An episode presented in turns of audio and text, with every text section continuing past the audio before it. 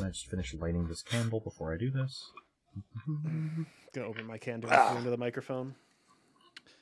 You know, uh, Sybil, my uh, my wife got one of those candle hot plates because we end up with a lot of extra wax that doesn't end up getting used in the candles we burn. So she's been collecting it, and now we use this hot plate in the kitchen just to like release the scent into the room. Works very Not well, gonna I actually. kind of like that. I'll have to Yeah, because then it. you don't have to light things on fire. On the other hand, I That do is the like the candle. igniting part. Yeah, Well, you still get the scent and everything. It just takes a lot less time to.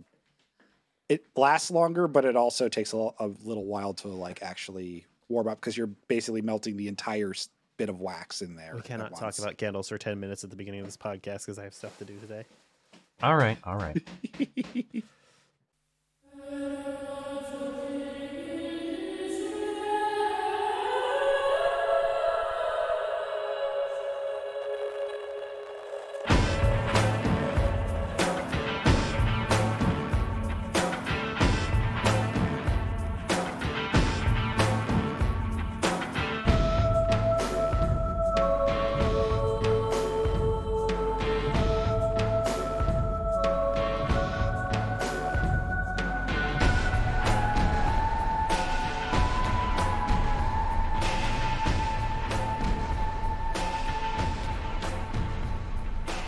listening to Boku no Stop, an anime podcast that releases on cassette for extra nostalgia points. I'm your host, Sybil Arnett, and with me is. Uh, Chris Daly. and Matt Marcus. I I appreciated that joke. Thank you. And today we're talking about Monster, episodes 45 through 48. Uh, no content warnings for today's batch, actually. Well, unless you don't like guys getting shot repeatedly in non vital places rolling in the floor during a hostage situation, pretty grim. I feel like that's just kind of the common background violence of America, so we don't need to trigger warning that. Sure is. Trigger warning, America. Trigger warning. There are triggers being pulled. Yeah. But we start with episode 45 The Monster's After Image. Once again, a lot of suspicious deaths necessitate a press conference and a change of leadership. The new police chief is assigned from outside of Czech, and uh, he comes in and brings a quintet of government investigators. I guess um, the FBI alikes. I don't know about what the organization would be for them. So, for obvious reasons, they interview Suk as one of the only people who has survived this whole thing, praising him and telling him, yeah, keep up the good work. But he does, however, lie to his new bosses about his information on the tall man who was a suspect. Like a certain hotshot surgeon who rose through the ranks on the backs of corpses, the chief tells two men, Novak and Zonda, to keep tabs on Suk because he has now become the most suspicious man in this entire case. Suk is just like a less talented Tenma, like in terms of his arc. Mm-hmm. Well, he's you know hasn't gone. He didn't get the chance to harden himself, right? Because he's still very. No, what I What, mean is at the beginning of his arc, he was less good at his job than Tenma was. Tenma was proficient. Suk is very Yeah. bad at Oh. being a detective. Oh, the Tenma was a prodigy. He was way more Here's- than proficient. Here's what I think. Suk is pretty good at being a detective. There's a reason he keeps cracking these things and making these strides and, you know, uncovering the secret Well, You police. think he was like smothered by his boss or whatever and never got a chance to stretch? I think it's a little bit of that. I think it's also that Tenma had a lot more experience. Like he was, I want to say, a year or two in, and was starting to get these social niceties down. Suk has no social graces, and that's his failing. Can't relate to that. yeah, he definitely strikes me as a guy who's too earnest and doesn't realize that a lot of earnest, you know, being very forthright is not always to your advantage in work situations. Yeah. Tenma was naive, but he was very quickly disabused of that. Suk is taking a lot more abuse and not learning any lessons. The detective then meets the ex spy at a cafe, and uh, Grimmer is pretty fearless here, saying uh, if they wanted, they could take me anywhere, anytime. And you can tell Suk isn't used to this sort of thing, uh, as he is actually being cre- currently trailed by these uh, agents that were mentioned before, and uh, they are reporting on the meeting with Grimmer. The two have a quick chat over the particulars of the case, and then Grimmer asks, So, did you bring the key? Then Grimmer says, Would you like to learn the origin of a monster? And Suk reluctantly says yes. The two get up, and Grimmer has a flash of insight, thinking he saw the blonde woman, but he realizes no, it must have been my imagination. And this scene right here is incredible because it's like like layers being un, you know unveiled here because first you see the agents leave and then you see a second man with glasses who we don't know who he's with but Oh, presumably oh. he's with the secret police Bringing us and then monsters first. Johan Is, oh, sorry. He real real excited about Glasses Man bringing us monsters first, and so far only anime glasses push up. It- and it happens twice with this guy Big fan Yeah. of him. yeah yeah this uh this like he's he's kind of got a real grim face this guy like he's his face is very particular i, I have a hard try, time describing it He has weedy diplomat energy. yeah that's a good way to put it Yeah, Like, if you gave this man a briefcase, he would be someone that gets shot in Die Hard. oh, he Mm-hmm. huge Doug Stamper vibes is a if is I think what we're getting at here. hmm but yeah the, right now. the fact that there were three different parties that were keeping an eye on this uh particular interaction was absolutely his like i got a good laugh out of that because of course Ve- just conga lighting it to the bank. Yep. pretty much. Uh, so they head to the bank. Grimmer and Suk are led inside, and they they're allowed to open the box in the back room. There's a real tense moment with the teller up front, where the teller like he just goes one second, and then he pulls up, you know, the phone, and then he like eyes over to Suk, and then like is okay, you're good. And I'm like, Suk should have been like, that's suspicious as hell, or at the very least, Grimmer should have been like, that's suspicious as hell. You know, maybe he's calling the security team to go, hey, we're about to take someone back into the vaults. yeah, is anyone Yeah. in the room because the room has a light? Yep. Because they clearly don't want anybody like interacting with anybody else with the safe deposit box. Otherwise, they would not be safe. De- they would not be safe. They would just be deposit boxes. Right. hmm Fair enough, but yeah, it's framed in a way of like, oh, this feels like they're going to get like ratted out or something. Oh yeah, they are Oh, definitely tense. pugging you. Uh huh. Uh huh. Back in the safe deposit box room, they get the box. They get put in a separate room to take a look at the contents, and it contains research papers and a cassette tape. So Suk took a tape player with him, so they play the tape and they can hear an I can say an interview, a conversation between one of the um, 501 Kinderheim staff and a very drugged Johann who's being questioned. No, it's the guy. It's the guy who got shot. The guy? Oh, it's right. I don't know It's, if we um, know that. We're unsure who the interviewer is. It sounds exactly like him. Like not doing old man voice, it sounds like him. It's Petrov, I think. yeah, it's very likely that it's Petrov stuff, but we never have a confirmation. That's all I'm saying. Well, the the thing is, yeah, I guess Petrov had this, so he must have been there for it. Yeah, so he must have been there for some of the condition. Yeah, you know, I, I still wonder how much culpability Petrov has in. Oh wait, all I of just figured out the, whole plot at the end situation. of this episode. It literally just now occurred to me that the guy who wrote the book is their father. Yeah, yeah, that's what it seems like. Uh, Possibly, possibly. yeah. We'll discuss. Anyway. We'll discuss, yes. So first he's asked what his name is, and he recites a series of names, starting with Johann, but he also says Otto and a whole bunch of names, just sort of on repeat. I think there's a Peter. Yeah. Yeah. Uh, and he said he was reading a book, uh, the picture book, The Monster with No Name, while waiting for Anna. And he, I believe he repeats some of the lines, he, like the, the chomping noises. That's what ends the tape. Uh, yeah, or at least what we hear of it. But he mentions he mentions that he is waiting for Anna, and uh, that there were so many dead people. It was like we were the only ones left.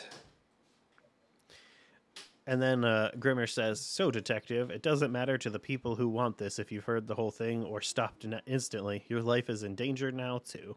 And Suk decides he's going to hold on to the tape and papers because now that their location is known, nobody is going to stop this short. And Grimmer tells them that they need to leave separately. After all, it's me that they were tailing, right? And And by separately, they mean like like thirty seconds apart. well, look, what are you gonna do? No lawyering. The sign says so. Yeah. Uh, the assume we assume right now secret police guy with the glasses is outside the bank watching grimmerly, and Suk heads out a few minutes after. They both head their separate ways, and we follow Suk to his apartment where he opens the door, gasps, and we cut away. Elsewhere, Grimmer is walking and and unsure if Suk is in over his head. He decides to turn around and go check on the man. Um, in Suk's apartment, detectives Novak and Zonda have been waiting inside for him. They know about Grimmer, and they've been d- digging into Suk's life also. His mother's in the hospital. He got a, sus- a suspiciously large deposit in his bank account recently, saying, Private nurses are quite expensive, aren't they? Suk proclaims his innocence, tells them to search the whole place as he sits in the living room, and eventually they discover a jar of some substance and an opened bag of whiskey bonbons. This is why the security state is bad, even if you have nothing to hide. Because occasionally you have some weird twin murderer sneak into your place and try to frame you? Yeah, you never know. uh, he's be- going to be taken to the station for questioning along with a jar for testing. He says he's willing but asks to change his shirt. And when he's trying to remove his shirt, he's like shaking so hard he can't even work the buttons. He's like about to have a breakdown. And what snaps him out of it is saying, Do I smell gunpowder? So we flip around and Grimmer arrives. He is hustling up the stairs until he stops dead in his tracks as a beautiful blonde woman coolly passes him down the stairs. Shout outs to us respecting Johan's new identity. Uh, when he can move again, he double times it and bursts into the apartment. All he sees is Suk standing in shock, surrounded by two cleanly headshot detectives. Uh, can, can I just? Monster needs to stop doing this. Okay, Why? they need to stop saying that there are gunshots that happen that no one hears in the next room over. this happens like so often, and it's like they turn around. Some people got shot. Do you know how loud fucking guns are? They're so loud you would hear it from blocks away. Here's what I'm going to tell you, Matt. They have detect. Johan has a detective movie silencer, which means that no one can hear anything. Not that it's slightly less loud. Ugh, Yeah. that's so dumb. Because we also have seen the gun. I mean, we've also seen the gun in other situations, and and there have been scenes with with uh, suppressors on guns, but not on the handguns, as far as I recall. Just Well, you can Um, take them out. You can take them ridiculous. on and off. Roberto, Roberto had one. oh, okay, Roberto probably had one, yeah. But yeah. Yeah. this definitely feels like if you're in the next room and you're like, I I can smell uh, gunpowder, and you turn around and people are shot next to you, like that just is not how any of this works. Let me tell Just you, a blame it on- Matt. Ninety percent of detective genre fiction doesn't work if they have realistic silencers. I mean, sure, I guess. That's, I'm going to tell you, you I mean- have to write it off as genre fiction stuff uh, because I guarantee you it will come up again. Oh yeah, but I, I find it very distracting in this because otherwise this show is very I wouldn't say very grounded because there's ridiculous stuff happening all the time. But like Yeah, It le- this leaps out at me. rising, very unrealistic. extremely, I, wouldn't happen here. Czech ultra nationalists. That doesn't sound right. Right wing terrorists infiltrating a government? Never. Not in my America. Oh no, in your East Germany. Uh, yeah, of course. Okay, maybe in East Germany. Yeah, which also let's not look too closely at the state of in modern day. Ah, but that brings us to episode 46 Point of Contact. We are at a newspaper somewhere in Prague. The police are going to hold a press conference about the latest developments in the secret police murder spree case. And as one of the journalists heads out, he looks in the records rooms and sees Kenzo Tenma browsing paperwork since last night. Again. Tenma is going around acting as a special correspondent from Japan investigating the fall of the wall. And the local reporter tells him, uh, you don't seem very good at your job if you're not following the suitcase, because that might be something you want to look at. Suk is apparently being hunted for killing Novak and Zonda, and his whereabouts are unknown. Meanwhile, Tenma is kind of ignoring the guy as he looks over the case laid out in the paper, and he's just like, promising young detective, three superiors dead, poisoned with Johan. Mhm. So, we go to the hospital. Police are stationed around the place very plainly, but they're not looking for Tenma. He's here trying to track Suk down and knows his mother is here. The nurse quietly tells him the room number when he says he isn't a cop, but says, You might be wasting your time. Just see, realized I Mrs. missed my chance to make my Wazanda salute joke. I'm just gonna Okay. let that hang in the air like a fart. That is what okay. that I, inter- I interrupted last recording to say more like Pula Bay. Uh, Miss Yeah. Suk has dementia, and when she enters, she mistakes Tenma for her boy. But she does let slip that she knows about the building he likes to play in on Bruno Street, however. As Tenma leaves, we see her recite the monster without a name story to herself, Uh huh. which which we find out is because Suk left the tape with her and she's using Johan's recital of it as a sleep aid. Real talk, reminding me that dementia exists is the scariest thing that's happened so far. Uh, trust me, as someone who's got a family member immediately in the thick of it, I'm aware. Mhm. Sorry, Grandma. I still love you. At the old building, which seems to be an abandoned warehouse, uh, is in despair. Grimmer has arrived, bringing them food and uh, newspaper. Grimmer has put two and two together about the other guy this happened to, which is Tenma. Uh, now that the candies are in play, and recounts the story of Tenma from 10 years prior, and just said the guy just went off the map. This causes Suk to have a breakdown because he starts thinking, well, saying, What did I ever do to deserve this? Am I supposed to just fall off the map and go into hiding forever? But Grimmer cheers him up a bit, and Suk gets a little nostalgic because this is the building he used to play around in, and he used to role play as a cop, you know, based on the cop dramas he used to watch as a kid, and he does a little bit of, you know, oh, pretending to be the police chief, giving out orders. Then he turns around and stares out the window, and then, bam, Very shot surprising. right in the arm. I'm like, Yuck. I was like half expecting something to happen to him, but like when it did happen, I was like, oh shit. And then it continues Uh, to happen for a while. Uh-huh. That's that's kind of the thing this episode. So Grimmer tells him to lie still and takes a look outside carefully, and uh, he can see and also hear that they are being surrounded by a bunch of men. So the the door to the hallway is open, and Grimmer sees an empty hand reach out and someone say in a very gruff voice, "Tape." and like whoever does the voice work on this particular guy like it's it's very good Yeah. It's a very good read and it, he says it a lot The slow escalation of irritation in his voice when he says tape is very good. Great voice work. yeah very good direction on Yeah, that this show does not skimp on extras, even extras who are speaking in languages that are never translated. Except in Mm-hmm. the dub where all the voices are bad. Really? Okay. I think.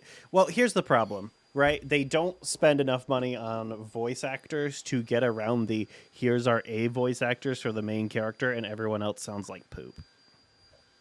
All right. I didn't think most of the extras were particularly bad. They usually use one or two people per episode, but you don't get a lot of doubling up unless there's seven goons. There's what I mean is like the, the one-off characters uh, who are just in the story for like this episode have much worse voice like voice acting. It's not that the sound quality is bad; they're just not great voice actors. And It's that probably could be because true- they had to look for people who spoke a certain language rather than native. Harder Right. to direct. And you know what? That might be true of the original, but it's in a different language, so I can't tell. Possibly. Well, anyway, Grimmer runs over to the door, slamming it shut, and pushes the desk in front of the door to barricade it. Unfortunately, this leaves Suk on the floor, and what we now learn is a sniper taking more pot shots, hitting his leg and other arm. And The- Grimmer realizes that he's missing vital organs on purpose. Yeah, there's a an uncomfortably long gap between the arm and the leg where they just let him writhe around and scream for a while. It's uh Yeah. it's very grim. Oh yeah, it's uh they're really trying to put on the pressure and like throughout this scene, you hear the tape guy say tape through the door. I'm so glad that guy So- didn't get shot through the hand. That would have been too, too gnarly for me, probably. I Yeah. almost expected that to happen, but it it, it, it didn't. um, so without being able to see where the sniper is, uh, the two are at the shooter's mercy, and shots are fired to keep Grimmer and Suk apart. So Grimmer is pretty much pinned to the a corner of the room. Uh, and then he notices that there are footsteps upstairs and then voices. Uh, Suk is panicking, and the men above are speaking Czech, which none of our heroes speak. And the thing is, we know in the at least the subs what they're saying, and it's really interesting how banal some of the conversation is. One of them's like, "I haven't had lunch yet. Let's get this over with so I can get some food." I'm I'm stuff like really torn about that because it sells what kind of guys these people are, but it really it impacts your perception of the scene from Grimmer's perspective. It would Yeah. almost be better if they mixed it up in the subtitles. Mm-hmm. Where some of it isn't translated and you catch snatches of the banal stuff, so you kind of can get what's going on. But as is, it I'm really torn on the handling of it. Like I agree that Oh, it's like back in the taxi, it would have been strictly better if you didn't know what they were talking about. But here, it does a lot to sell the the kind of people that are in the organization. So Yeah. the manga, since this is all text on and image based, slowly has more of the chatter build around the panels to just convey the sense of claustrophobia and cacophony that builds in the mixing in this scene. Oh, And that's so so, good with the all- anime too. Yeah, oh yeah, and all the balloons just sort of starting to crowd around Grimmer as he's forced back into that corner gives this effect, but you don't need it translated. That's what it's going for. Oh, the Shinji distortion uh, thing they do on Gr- Grimmer is so good. Mm-hmm. yeah. Because what ends up happening is he starts to have a breakdown. He starts to panic, and yeah, the scenes are playing on top of each other. The chatter is getting louder and louder, and Grimmer eventually screams, And- and, then we uh, cut to the sniper across the street. The directional audio there is super good too. Oh yeah, yeah. Yeah. This is like a full-on meltdown here. Yeah. We um the sniper across the street is just like whistling, having a great time. Uh, but he's so focused on the job, he's caught off guard by a sudden pistol pointed at the back of his head. Um, he catches Tenma up in his broken German and then makes the mistake of saying his job's done, and that the rest of the team have entered the building. And Tenma just like pistol whips the guy unconscious and hustles across the street. The building is silent as Tenma carefully advances up the stairs, but he begins moving when he sees a bloodied hand reaching through a doorway. Inside, only Grimmer is standing. He looks like a fucking Dragon Age Origins character, just completely Yeah. covered in blood. And men are all around him, beaten to a pulp. Um, only one is conscious, and all he could do is mutter "monster" through swollen lips. Tenma recognizes Grimmer, and it takes Grimmer a moment to notice the doctor because he's just looking at his his bloodstained hands and muttering, "Folks, the magnificent Steiner has done it again," and it is like spooky as fuck. It's the magnificent Steiner, folks. He's done it once again. When he comes to, Grimmer asks if Tenma will take a look at Suk and patch him up, and, you know, maybe these other guys on the floor too. Who did this? Uh, if I had to guess, it was probably me. Or the other me, I suppose. The one deep down inside. You see, Doctor, I was one of those special children at 511 Kinderheim. And Grimmer reveals whatever they did at 511, all he can remember of his past prior to it is the show The Magnificent Steiner that he watched as a youth. Everything else was just wiped away. Poof. And, uh, let's talk about now that we're starting to see some of the 511 kids how they all seem to come away broken mentally but with a fixation on some piece of media they ground themselves on pathologically. Johann's got the book, Grimmer's got the Magnificent Steiner. Well, here's the thing Grimmer also clearly knows the book because that's the part that freaks him out. It's maybe he- possible. Mm, Because maybe the he book- saw the book because Johan had it. Like, the book is explicitly about having a lack of identity, which is like, I think they're basically trying to do spy training there, which is why they have a second fearless self that both Johann and Grimmer can slip into. Which, ex- which right, which which makes sense to me with the book being about a lack of identity and the Magnificent Steiner being about how your other identity is a fearless hero who can do anything.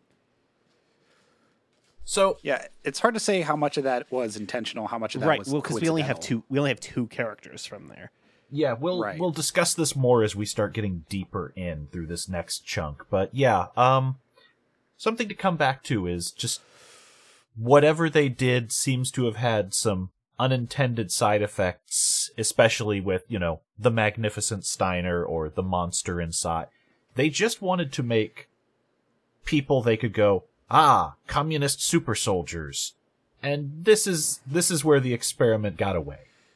I mean, it kind of feels like they're doing what, like a Manchurian candidate kind of thing? Like, Oh yeah, w- with a tr- certain trigger, they would just go into kill mode. we should talk about the manchurian candidate that should be one of our bonuses We can do that. yeah. I haven't not? seen it. Uh, it's good. we should we should do the original one though probably Yes, I, I was going to say the original one. Yeah, it's it's the better of the two. The new one's not bad. It's just not as timeless. yeah it's just different in a way that is less interesting and makes it less good as a follow-up for this mm-hmm. Mm-hmm. So Tenma has listened to him just explain all this while he gave the men first aid. Suk's wounds are too grave to take him with them, though. One of the shots in the shoulder nicked an artery. He's got a tourniquet on to stop the bleeding, but that's temporary and it's not going to fix the problem. So, that night, the duo have called in the location of the men and they've all been taken to a local hospital. Tenma is listening to the news where he can't understand most of the Czech, but he's able to pick out the location from context. And throughout all of this, we haven't been covering it much. Tenma and Grimmer are kind of going back and forth about, I don't know why you want to get involved here, Doc. And Tenma just finally says, I need to know what you were talking about with 511 Kinderheim. Grimmer tells him he doesn't remember much. Flashes, sense memories, a moldy bed, a crack on the ceiling. I didn't start to remember it until they took me away from there. I was taken to this artificial neighborhood, a mother and father who weren't. That little bubble was my whole world. I think they said I was 14? I learned languages Russian, German, English, French. They trained you to be a spy. Yep. But you know what took me the longest to learn? Smiling. extremely fucking sad Oh, yeah. Yeah, this whole I'm quoting so much of the scene verbatim because it's very good, and Grimmer is an incredible character because a sloppier work would have just thrown out. Oh yeah, I was one of them 511 boys from the start. We've had bits and pieces, but this is the first time anyone really lays out what that place was, what it did to anyone who did not become the monster. It was horrendous in this incredibly plausible way. well Yeah. I, the thing too is that ahead. this smiling being training is especially depressing because we've been hanging out with Grimmer for so long and he's such a happy guy and that just instantly reveals that it's all fake and he's just obsessed with like the pain of his childhood actually and that mhm. everything about him is basically a front to cope with the world. It's very depressing for him to say that. I didn't take that that way. Def- I def- thought it well, was that makes just- a sense, yeah. It well, you don't get that full thing until later when you find out that really it's not like I'm not doing just journalism about children. I'm specifically very obsessed with 511. Yeah. And that's when you could put them all together, like just kind of putting that together now when we're talking about it. And it's very depressing. I mean, the thing that really sells it is that he's smiling in this scene. Like he is Yeah. doing it right now, you know, whereas I, I'm sure there are moments prior where maybe he's smiling and it's more genuine, like when he's playing with the children and whatnot. But in this case, he is definitely putting it on as as training Yeah. in that See, moment. I took this whole bit here to mean the the thing that he could not get right, like the lesson that they had to really work into him over and over is he couldn't do a smile that didn't look for like he looks very natural smiling now. He's clearly a jovial guy. Overall, he's pretty pleasant. Hey, you know, he's encouraging like Tenma is. No, no, you've got to rely on yourself. That's who you trust. I think it's the thing that never clicked, the thing that was his final lesson because it took so long, was getting him to a point where he looked like a human when he smiled instead of some kind of rictus grin or faking it. hmm I mean, because what we've seen so far of any flashback scenes, or even in the in Petrov's orphanage, you know, you saw the shot of all the children looking very, you know, either mean or dour or whatnot. Everybody who's been involved with the orphanage has not been smiling except for Johan at, way after the fact. So, I mean, I think it really just sells that like whatever conditioning they were doing in 511 is basically like erasing that feeling. That that was like the whole bit, right? Like, oh, they didn't have love, or that's the Yeah. one thing, you know, that. And I'm curious how many other kids got out of there and got placed in a similar situation as Grimmer because so far I assumed every other kid was dead because everybody in the building was dead except for that one guy. And now Yeah, two, guy- Grimmer two is the first time there. we find out people were removed from this place. It seems like you only died if you were there at the end, Mm-hmm. or Which or makes as a result yeah. of early on when they were still building the program and figuring out how much to torture you or whatever. But yeah, very very good scene. And Grimmer gets dressed after dropping this bomb. He's going to go to the hospital where Suk is being held because even if he's a prime suspect in this case, he's determined to give himself up to prove that Suk is innocent and get him out of this. A thing Tenma relates to a lot. Mm-hmm. Yeah, a little bit. But that takes us to episode 47 The Door to Nightmares. We start with a cold open, and we see a mirror of the close of episode 44, where Anna is walking through the neighborhood and people are recognizing her and trying to interact with her. However, Oh, this real time. quick, real quick. During this scene, the animation is at a different frame rate than usual, which um, sells the panic that we're about to describe for Anna. Yeah. Yeah, because this time, instead of being friendly and warm to everybody, the woman is silent and clutching her bag in a tense fashion. And then, after a second person tries to speak to her, she begins running frantically. And the thing that stops her from running is Dieter emerging from an alleyway calling her Nina.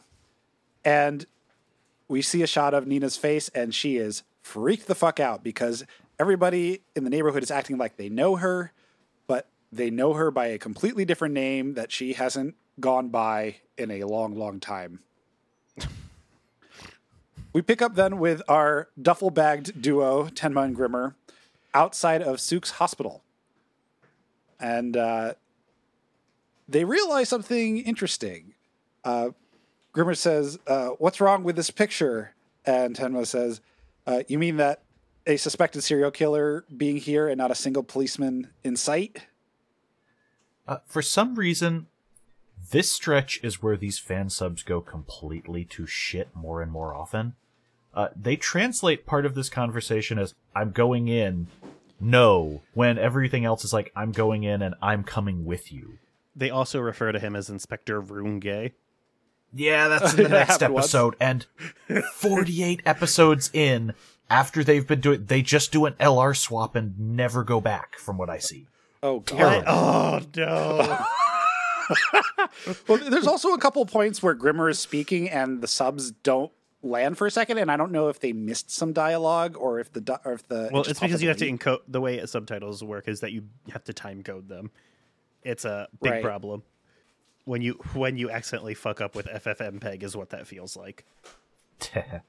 this group has been consistent, if not, you know, occasionally there's a distinction, but this stretch has them really going to pot. And I looked, it's it's all the same group through, so maybe they lost a translator. Yeah, or whoever was setting it up just did a bad job too. Shouts out to some them, of the though. timing is off. I mean, yeah, we wouldn't we wouldn't be doing it without him. Well, there was the record of, you know, the whole sci-fi channel run, which is what the audio is from. Fair enough, but we don't we don't have a copy of that, do we? I can't this is on. I can't believe this is on the Sci-Fi Channel. Yeah, Matt, your thing is. I, I dual meant I meant the subs. I meant the subs. Oh no, there were no subs for that because there was never a home release. That would have just been closed captioning, which doesn't usually get captured. Um, you do have, uh, if you wanted to, though, you could do. Um, what is it called? Signs and whatever. Right, yeah, there is a track that just does signs and little translations. I, real talk. I wish people would do them both at the same time and just put the signs up top. That's what you get out of most professional subs. I know, Yeah. but it bothers me that the fan subs are two separate things. Yep. It's because that's dramatically more complicated as someone that has looked into subtitle file formats. Yeah, I, I used to do that. I understand. Um, the big thing is that fan subs, especially in the mid 2000s when this was first becoming a thing with torrents and releases and all, uh, very slapdash, very only the hardcore are doing this. We don't need to explain things. It's not amazing. I'm very glad we've moved towards something uh, better over time, and part of that comes from money getting into this and giving reward to people who are actually good at the job. Yeah. I would later find out after this recording that the thing that caused all the weirdness with the subtitles is that until a certain point, they are taken from the official home release on DVD, and once that runs out, that is where the subtitles become all fan sub, and that is where they become very slapdash and have things like room gay, etc. So, that was the mystery solved. Now you know what we're discussing. The tension spikes when they go into the hospital and the desk nurse does not recognize Suk's name. Uh, they say, Oh, there were six men who were in a fight earlier. And the two say to themselves, Oh, that's the number of men who attacked us. Uh, and the, uh, the nurse says they were taken away by a big ambulance to someplace else. So this is something we didn't mention because they were in a hotel before, and Tenma was watching the television, seeing the news, and saying, "Oh, it was in the news," but they didn't understand what they were saying because it was in Czech. Mm-hmm. So it seems like the cover story is that these were just six dudes who got into a fist fight, and not, by the way, they're secret police, and there was, you know, gun wounds and stuff. Yeah. Uh, did they call them because- bums in the fan subs? Oh, did they? I missed the, I missed the buzz. Yeah, there's six bums got in a fight in an abandoned building. I forget what the manga says. The dub went with laborers in a fist fight. Right. Classic prol shit. But note that six was the number of men that attacked the two of them, which means Suk, the man with gunshot wounds, is unaccounted for, and there was no nobody who came in with a gunshot wound last night. But yeah, so they need to they wonder where Suk could be. Uh, the two of them have more of a discussion on the way out. Grimmer tells Tenma what he knows of the items that they have, which is technical terms and a list of names uh, which is what he saw on the documents, which Grimmer did not read very much of. And also the tape of a drug boy by the name of Johan. At this point, Tenma puts together what in the world they've gotten their hands on, and he is immediately alarmed. But before they can pursue this any further, the diplomat looking fella that we've been mentioning is waiting for them by a cheap car and says, Perhaps the two of you should come with me. And he's very insistent, if not rude. I didn't think he was rude, which probably says a lot about me. Oh no, I'm saying he's not rude. He's just like, you should Oh. come with me. Hey, come along. He he won't give it up. And, and Grimmer tries to like get answers out of him, and all he says is, "You should come with me." Yeah. Yeah, he's not being a dick about it. He's just like, no, come on, come on, let's do this. Come on. But there's no there's no gun, there's no hired goons. It's just like, maybe you should get in the car. Perhaps you should get in the car. How about we all get in this car? And eventually they relent and get in the car. So Tenma and Grimmer are taken to an emptied restaurant, which is uh, extreme. I promise we're not the mob vibes. Um, and they're introduced to Karl Ranke, one of the heads of the secret police in the old days. He claims that there have been problems in the chain of command. Wonder what happened there, and that an attempt on the men's lives was not what they wanted. Grimmer asks how this could be true if the blonde is going around killing, and Ranke responds that they too don't know who she is, and she's a real thorn in their side as well. Ranke has a proposal. He represents a quote business associate in Germany, and they had been approaching Petrov on multiple occasions trying to make a deal for the data.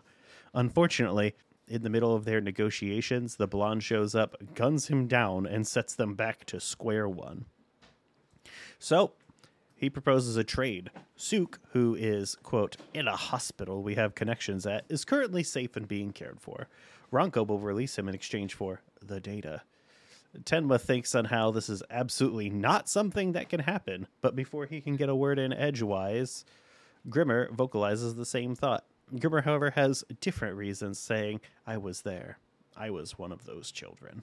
This intrigues Ranke suddenly because he starts quizzing it. Hey, when were you in the place? And there's a little bit of back and forth. You know, I, I don't remember much. Uh, he traces it to probably 1963, 1964.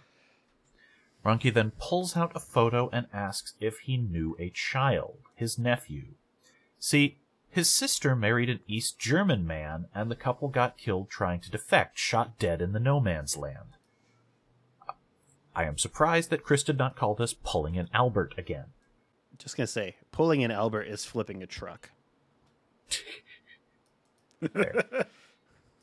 Ranke, knowing no better, had just heard praise about 511 because he he's a spy. He's out of country. He's connected to things, but he doesn't have goings on. So he signed off on sending the boy there as the remaining caretaker. And Grimmer just goes, I could not tell you. I don't remember a lot through the brainwashing, not even my birth name. So this whole thing has rattled Ranke, and he saves face claiming that they're off topic and everything's, you know, too emotional. We'll come back to this discussion. We're here for business. His men are ordered to take the two wherever they want, kind as possible, and he awaits their response on the deal. As they head to the car, a moth on the door handle startles Grimmer, and he pauses. Then he screams, Coco! and rushes past the goons into the restaurant. My dude loves Ice T's wife's ass. All of a sudden, he's just stammering, and he's like, there's a whole rush of things here. And the thing that kicked this off is when Grimmer was in the infirmary with a fever once. Adolf Reinhardt, this boy, brought him his own cup of cocoa as a treat. And a torrent of memories pour out. He he loved etymology. He wanted to study bugs, but he hated the fact that to keep a collection, you have to kill them. So he would always catch them and release them. And this whole thing, he's mile a minute, everything. And the big line is, we were all forgetting things, even our own names. So our bonds of friendship where we would urge everyone to remember us, remember our names when we couldn't. And, yeah, and that's where simply, he drops the that's where he drops the name too. Finally, yeah. like right at the end here. Yeah, it it comes at the end, but I'm just going to refer to the boy as Adolf rather than talk around it because I'm not transcribing that entire speech. Fair enough. Like it's maybe a solid 30 to 60 seconds of him just flooding out all these memories. Mm-hmm. And Ranke just turns around and simply says, Yes, that was my nephew.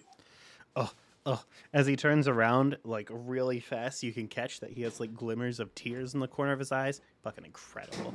They do a great job mm-hmm. of characterizing him here. And they also oh, yeah they do a great job. Um, Grimmer really does a great job of selling that they are trying to remember who they were as a person rather than who they were. You know what I mean? Mm-hmm. Because this, like I said, this whole thing, Grimmer is the perfect foil for Johann and as a window in on 511. Yeah. So we cut back to Nina, and she's having flashbacks to something from her past. Dieter is puzzled by the whole thing, but she recognizes the apartment their mother lived in, the three frogs sign that has been mentioned earlier, and visions of men with wine glasses telling her she could be whatever she wants to be in kind of like a hypnotic fashion. Yeah, th- this whole thing is shot very weirdly, and we're just getting fragments. It's different men. The wine glass falling might not be theirs, but one of them is holding one. We will get more also, context um, later. And there's also, I think, there's shots of rose thorns and someone getting cut on them. Mhm. Uh, I think there's also like an like an older woman, presumably her mother, in like a trench coat and stuff. Yeah, just little. We we have we don't know what's going on, but we see these flashes of images. But the two of them enter the building uh, because the stairs and the door and everything in this area is calling out to her, even though she is terrified of it. So across town, Tenma and Grimmer are having breakfast. Um, before they can talk much, Ranke and his men ar- arrive, intending to close their deal. And it's notable that Ranke, again, himself showed up. And everyone gets down to brass tacks. Grimmer says he's not allowing them to have the data. However, he will meet Ranke somewhere and play the tape for him. Which he And- cannot also take with him. Yeah, right. He's not going to take the tape. He's going to just play it. And he says, I think you should hear it. You should definitely hear what that boy has to say and learn what happened to your precious nephew in 511 Kinderheim. Owned. Uh, before this can go further, though, Tenma goes, uh, "This this fucking sucks. An innocent man is going to die, and here we are bickering while the guy on the tape is out there killing people left and right." And Ranke has an excellent reply, which is, uh, "I have no idea what this is about." Yeah, chill the fuck out, bro. yeah, because So deadpan. Well, so far, like Tenma hasn't said shit in like any of this negotiation situation. It's all been Grimmer, and Tenma has been holding his cards close to his chest this entire time. Like Grimmer doesn't even know what's up. And Grimmer, this whole stretch, just keeps telling Tenma, "This doesn't involve you. This doesn't involve you." And Tenma just keeps saying, "It does involve me," but doesn't explain why until this moment here, where uh, Tenma is still pushing but then Ron Ranke says that all he heard was that his German associate wants it for quote unquote the monster's identity and nothing more. Hearing that, Tenma says he'll explain now and finally clues Grimmer in on why the hell he is involved in the first place. And then we have a flash of them, you know, cut away where he explains uh, the whole show up till this point. Uh huh. Very glad that we didn't have to sit through another one again. We've already had that happen a couple of times so far, where they like it, they thankfully were just like flash later. Oh, I understand now. Across town, Nina is climbing the steps and having more flashbacks. She recalls her big brother being dragged down them. And so we start flashing back and forth between the two scenes. Branka is laying his own cards out after Tenma finishes and states, Johann might be here to find his origins, or maybe just to burn down the last evidence that he existed. He says, I was high up, but I didn't have all the information, even at the time. There was this man, you see. We didn't know where he fit in the chain of command, who he worked for, what organization. He kept calling all the shots, even though his rank on paper was lieutenant. Yet somehow, he worked out of a luxurious estate, that man of the Red Rose Mansion. He was a quiet man, never in uniform. He kept to himself, loved tea and cake. What was his name? Franz Bonaparte. I don't know if it was his real name, you see. He also had a pen name. What? Yes, he wrote a children's book, The Nameless Monster, or some such. And in the apartment, Nina is still with shock. Dieter's just like, there's nothing here, let's go. But she is just shaking and looking at this empty room, going, I was here reading a book, but someone came inside. But I came inside, and I was here greeting myself.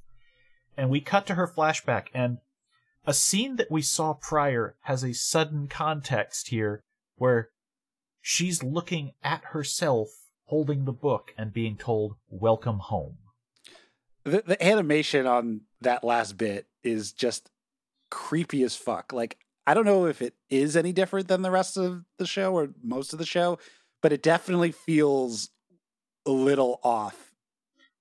Uh, It's really, a really different frame rate and it's got a filter over it. Just this very hazy. They're really leaning on the sepia and fuzzing it up.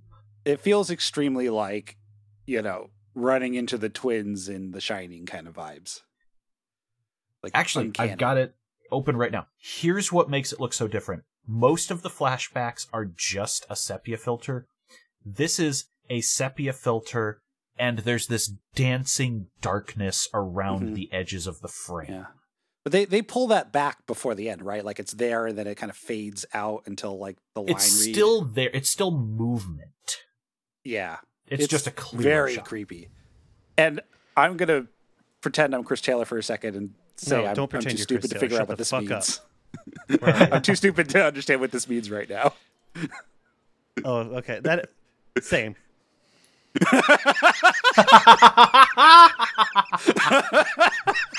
good, good and accurate impression. Ah. That takes us into episode 48, The Scariest Thing, where we open on a woman visiting Mrs. Suk in the hospital. It's, quote, Anna. Uh, she brings flowers and has done her research. Mrs. Suk is happy to share all her stories with the woman with the kind eyes. After some time passes, Anna says she's here to collect the thing Jan left with you the tape. Then we cut to Ranke driving the two men to the hospital. They're clearly here to collect the tape, having made a deal with him for Suk. The nurse sends them down the hall, mentioning that the old woman seems in good spirits after the last visitor, a blonde woman. And then they both run to the room and, like, too much running in hospitals in this show. Uh, when they enter, Mrs. Suk is a damn deal more cross. She says, she, was, she says, she was right. You did arrive right on time. Take me to see my son. He's in trouble, right? Take me to his hospital. And from outside of view, Ranke interrupts and says, I'll take her there. And all four of them arrive at Suk's bedside, where he's stable, if not amazing. There's a uh, touching scene where the still clear Mrs. Suk chides her son for trying to hide the mess he's in from her. And she recalls that when he fell out of a tree and wrecked his ankle as a child, and yet still kept trying to walk it off like he was fine. And she says, Lord, please, as I keep slipping away, never let me forget my son. Never let me forget my Jan as the best boy a mother could have. The the thing that kind of I don't quite get is she says that the woman woke her up. Like something about what The way she interacted Uh, just made her like lucid. Mm-hmm. was is that a thing that can happen? I mean, I don't have much experience with this. It I- just felt a little plot convenient. It dep- depends on how far in they are. And it's dementia can be the sort of thing where with the right prompting you might be able to get someone in a good state but it it's degenerative you don't know Yeah. It, it's one of those things where like I don't want to necessarily call this plot convenient um like clarity, but it kind of it felt that way in the moment, but I'm like I don't I don't know enough to say for sure whether or not that's just oh there, there's some realism to that. sometimes a different set of stimuli will get someone into a position where their head's working straight again. Like, if I come over and visit my grandmother, it tends to be something that is, you know, I'm, I'm still seeing her maybe once a week or so, but it's not routine enough that her brain has kind of explained it away and it can generally get her into a clear state of mind. But my mother, who is living with her and caring for her, does not get that bonus anymore. And so I've been told about the times where she says that her daughter is going to hell and she's going to make sure that everything burns down as she goes. She's not leaving it for anyone. It's like, oh, yeah, I don't get that. Probably Hmm. because I'm not around much. Yeah, because you know my grandfather had Alzheimer's, and I didn't see him too many times when it got real bad. But it was it was bad. I, I didn't run into any moments of clarity by the time it was really noticeable. But, yeah, Yeah, didn't- unpleasant. Yeah, we didn't talk about it. There is a uh, very creepy bit, a couple of frames there where they do Johan's mean eye corners on Anna's face. Not oh, a yeah. fan. Yeah, Oh, when she sees the tape. Oh yeah. Oh no, not Yeah. good. yeah. Did not like. you know i hmm.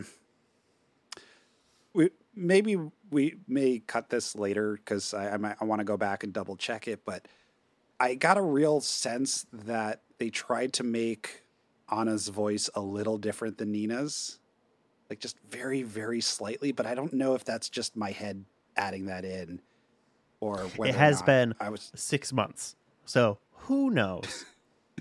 Yeah, well, I just because you have Nina and Anna in the same in these same episodes, so like I, I probably want to go back and listen to it again. Like I don't know if they were trying to cue, like build that into the portrayal.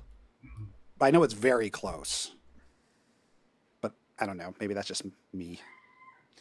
Uh, that's probably just because Johan already has like very femme voice, so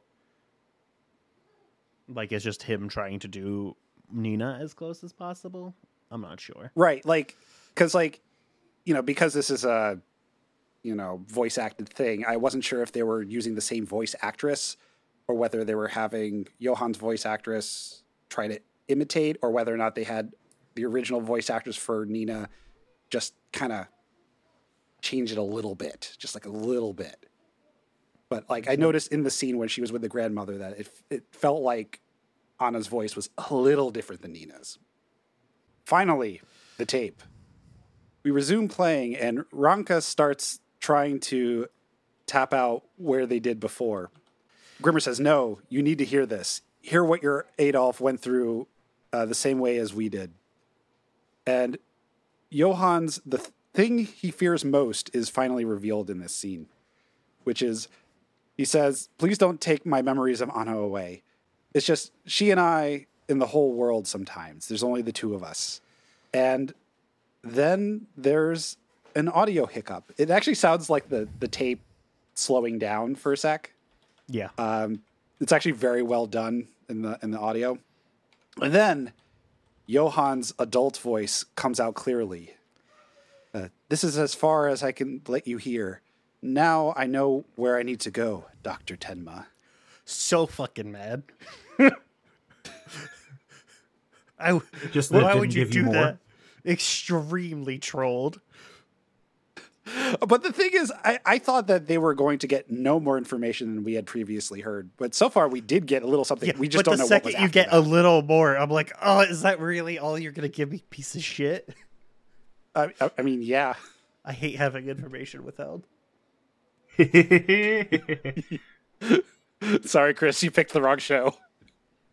I did. I knew that. well, you get answers to a lot of things.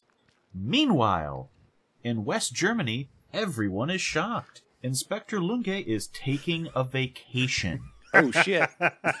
The entire station is gossiping about it. It's great. Yeah, first vacation he's ever taken. Yeah, I hear he lost his whole family. He didn't know how to take a break, so this is a shock. Where'd he go anyway? Prague, over in the Czech Republic. I I love how they like doesn't even know how to take a vacation. This is what I just say. This motherfucker. Yep. yeah, that's a very this motherfucker. Of course, he went to Prague. But hilariously, it's for entirely innocent reasons. At first. At first, So we get a montage of him walking around town and No, somehow it's not. He's trying to get the book he knows is important. Well, here's the thing. He intends it as a vacation. He's going to get the book, get it translated, and that's it. That's all he's doing here. Because he thought it was just going to be a week. This this upcoming line is my favorite line in all four episodes. Um, I love that following Inspector Lunge around is the most local color we've seen in the entire Prague chapter. There's like mimes, puppeteers, The loving local detail on landmarks. the animation of the puppet is so good. Yeah. the guitar playing puppet. Uh huh. And he, he takes a seat at a cafe. And he's like, what will you have? Coffee. Wait, no, I'm on vacation. Make it a beer. It's so fucking funny to me. Because coffee is for closers. Before he can drink it, he has to ask what kind it is, and we see his fingers tap tapping the local brew into his mental keyboard. But then he Like, if I- stops. Like the important thing is that he stop notices he's doing this and goes, "I don't need to do this," and then stops doing it, which I thought was a nice touch. Just this isn't that good. I don't need to remember the name. Ah, and we cut to the new chief Oh. of police in Prague. Oh, The, ani- Yeah, the animation in the beer glass as he's drinking it, very good, very realistic. Like the head goes down at the right rate. Like animation of people eating and drinking is like very hard, and they do a great job here. And part of that comes down to if you haven't seen what this manga looked like, it's basically storyboards for this whole series because he progresses the same way down the page. Yeah, it's uh Urasawa's art is very very I don't want to say clinical because he adds a lot of little touches, the eyes on characters, the way he can make a face distinct, but he does a lot of these just grounding details that he'll linger on as an artist. Yeah, it's And less that- impressionistic, I think, is what you mean. Yes. That's a good way to put it. Thank you. So we cut to the new chief of police in Prague. He's ripping into the surviving members of the government task force who are just trying to, like, give him a report and get out. We can't release a report like this. We don't even have Suk's whereabouts. But, sir, everyone we could talk to is dead. The public will eat us alive if we use the dead as a shield. Now investigate something, damn it! And as the men leave, uh, there's this uninvited get. Oh no, he shoved his way in. It's Lunge time, baby. So excited about this. Mm-hmm. I love him. It's but it's very good to have Inspector Lunge be the person he is all the time. They don't have to deviate from his character to turn him into a comedy character. Because he's great. very funny in all of this, especially at the end. Yeah, this is a great episode. Yeah. It- normally when you have a character like him played for comedy, they have to like make some weird alterations, but they do a great job. Yeah, he's got the same ticks. He's got the same mannerisms. He just acts like himself, and it turns into excellent wry comedy. I, I, I, love see your that, hands like- not on vacation. Yeah, uh, like yeah, Nepola is just like knows that this is how he is, and like he likes him for being who he is, or like respects him. You know, is I, I thought that was like usually when people see Lu- Lunge, they're like this fucking guy, like this. What, what's up with this uh, real stoic weirdo? And Lunge would like, be fun to know, rule." but awful to work with. Yes. Yeah, Like, these guys imagine met being at Lunge's direct report. a, well, hell, they they all hate him too. I mean, there's the conversation very early on in the show where it's like, you keep burning all these bridges, and I'm not defending you anymore. Uh, so it turns out the pair met at an Interpol conference some years back, with Chief Nepola being impressed by a lecture Lunge gave. And he says, "Eh, "Yo, you're coming in at just the right time. I am swamped with this whole murder case and the secret police and everything. I don't know any of these men here. Can I just pick your brain?" And he starts talking over the case with him. Lunge does, however, stop himself short of going full sicko mode on this, saying, I am on vacation. I was actually just going to ask you a favor to translate something for me, but you seem to have your hands full. And he pulls out the copy of the book that he found after searching 13 bookstores. I love he goes on vacation the way he approaches work. Yep. I And mean, like also, man, my relatable.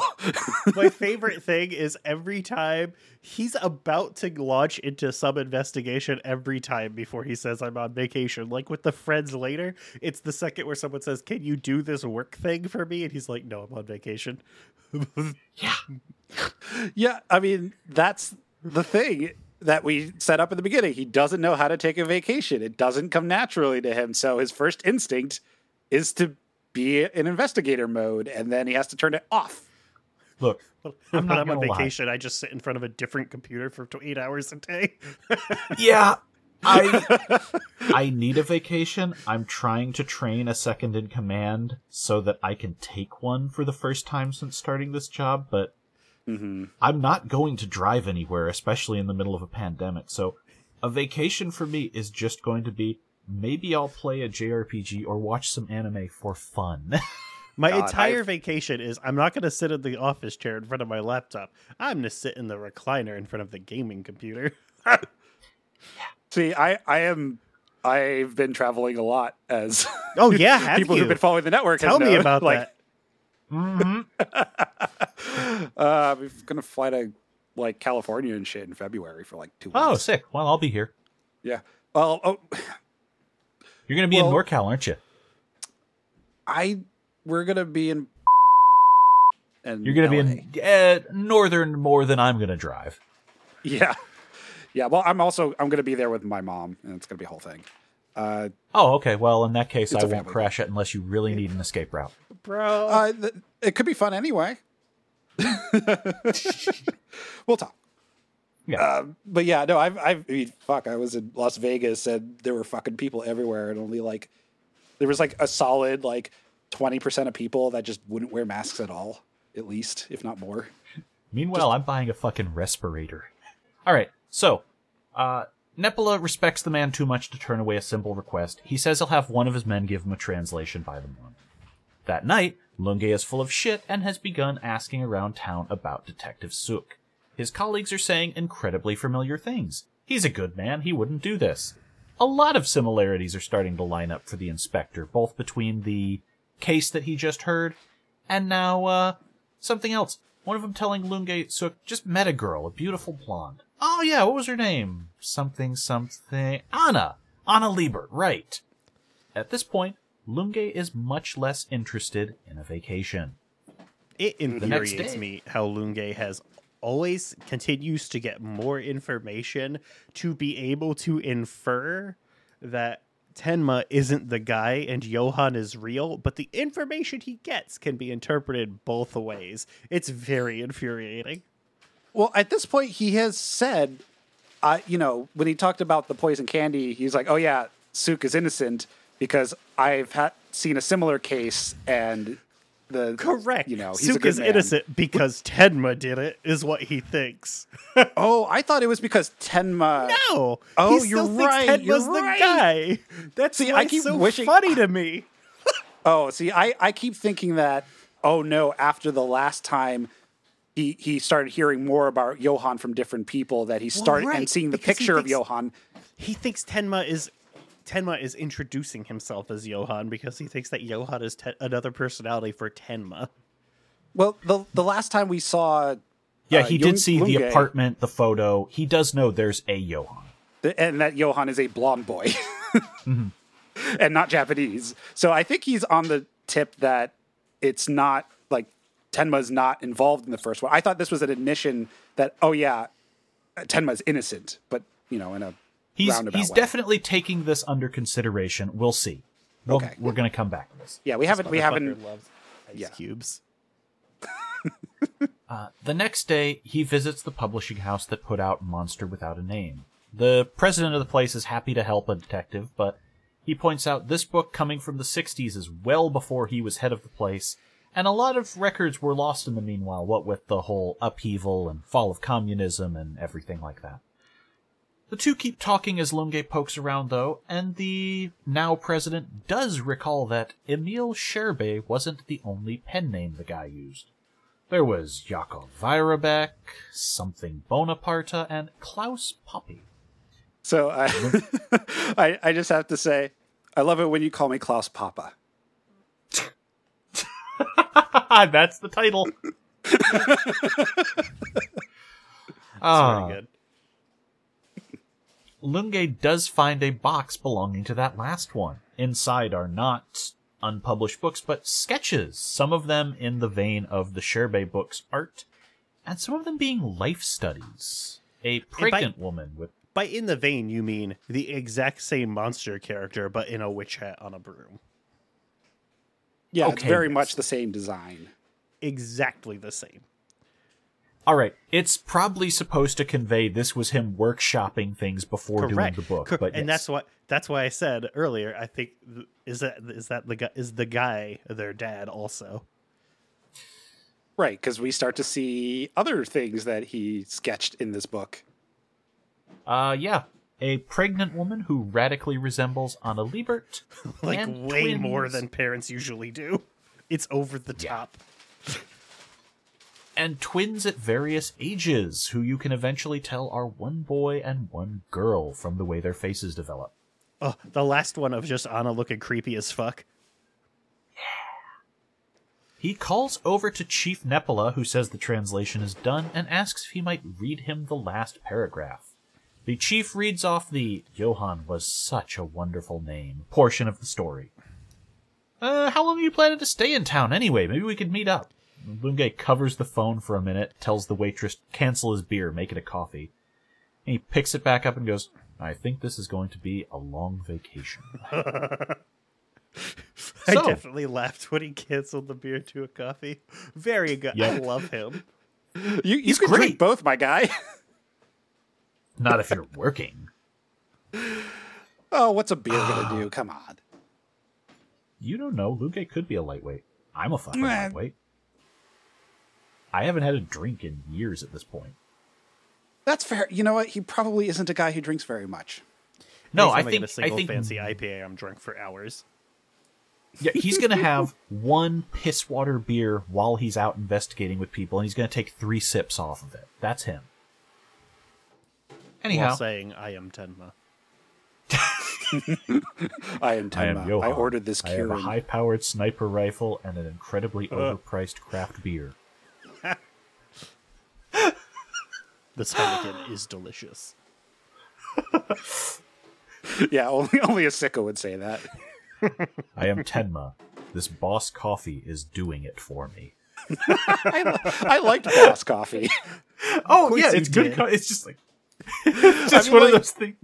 yeah, just like if I'm going to go to the 7-Eleven and I wanted some coffee, the Boss Coffee Yep. was a pretty good option. I tried like everyone I saw. Coffee. Yeah, There's there's some worse. piss weak watery canned coffee. Boss is pretty good. Yeah, yeah. Boss was probably my favorite of the ones I tried. It's the only one I remember the name of. The Rockstar mochas were where it was at. I will Oh, not. but that's do an a energy Rockstar drink. That's different. What coffee is an energy drink?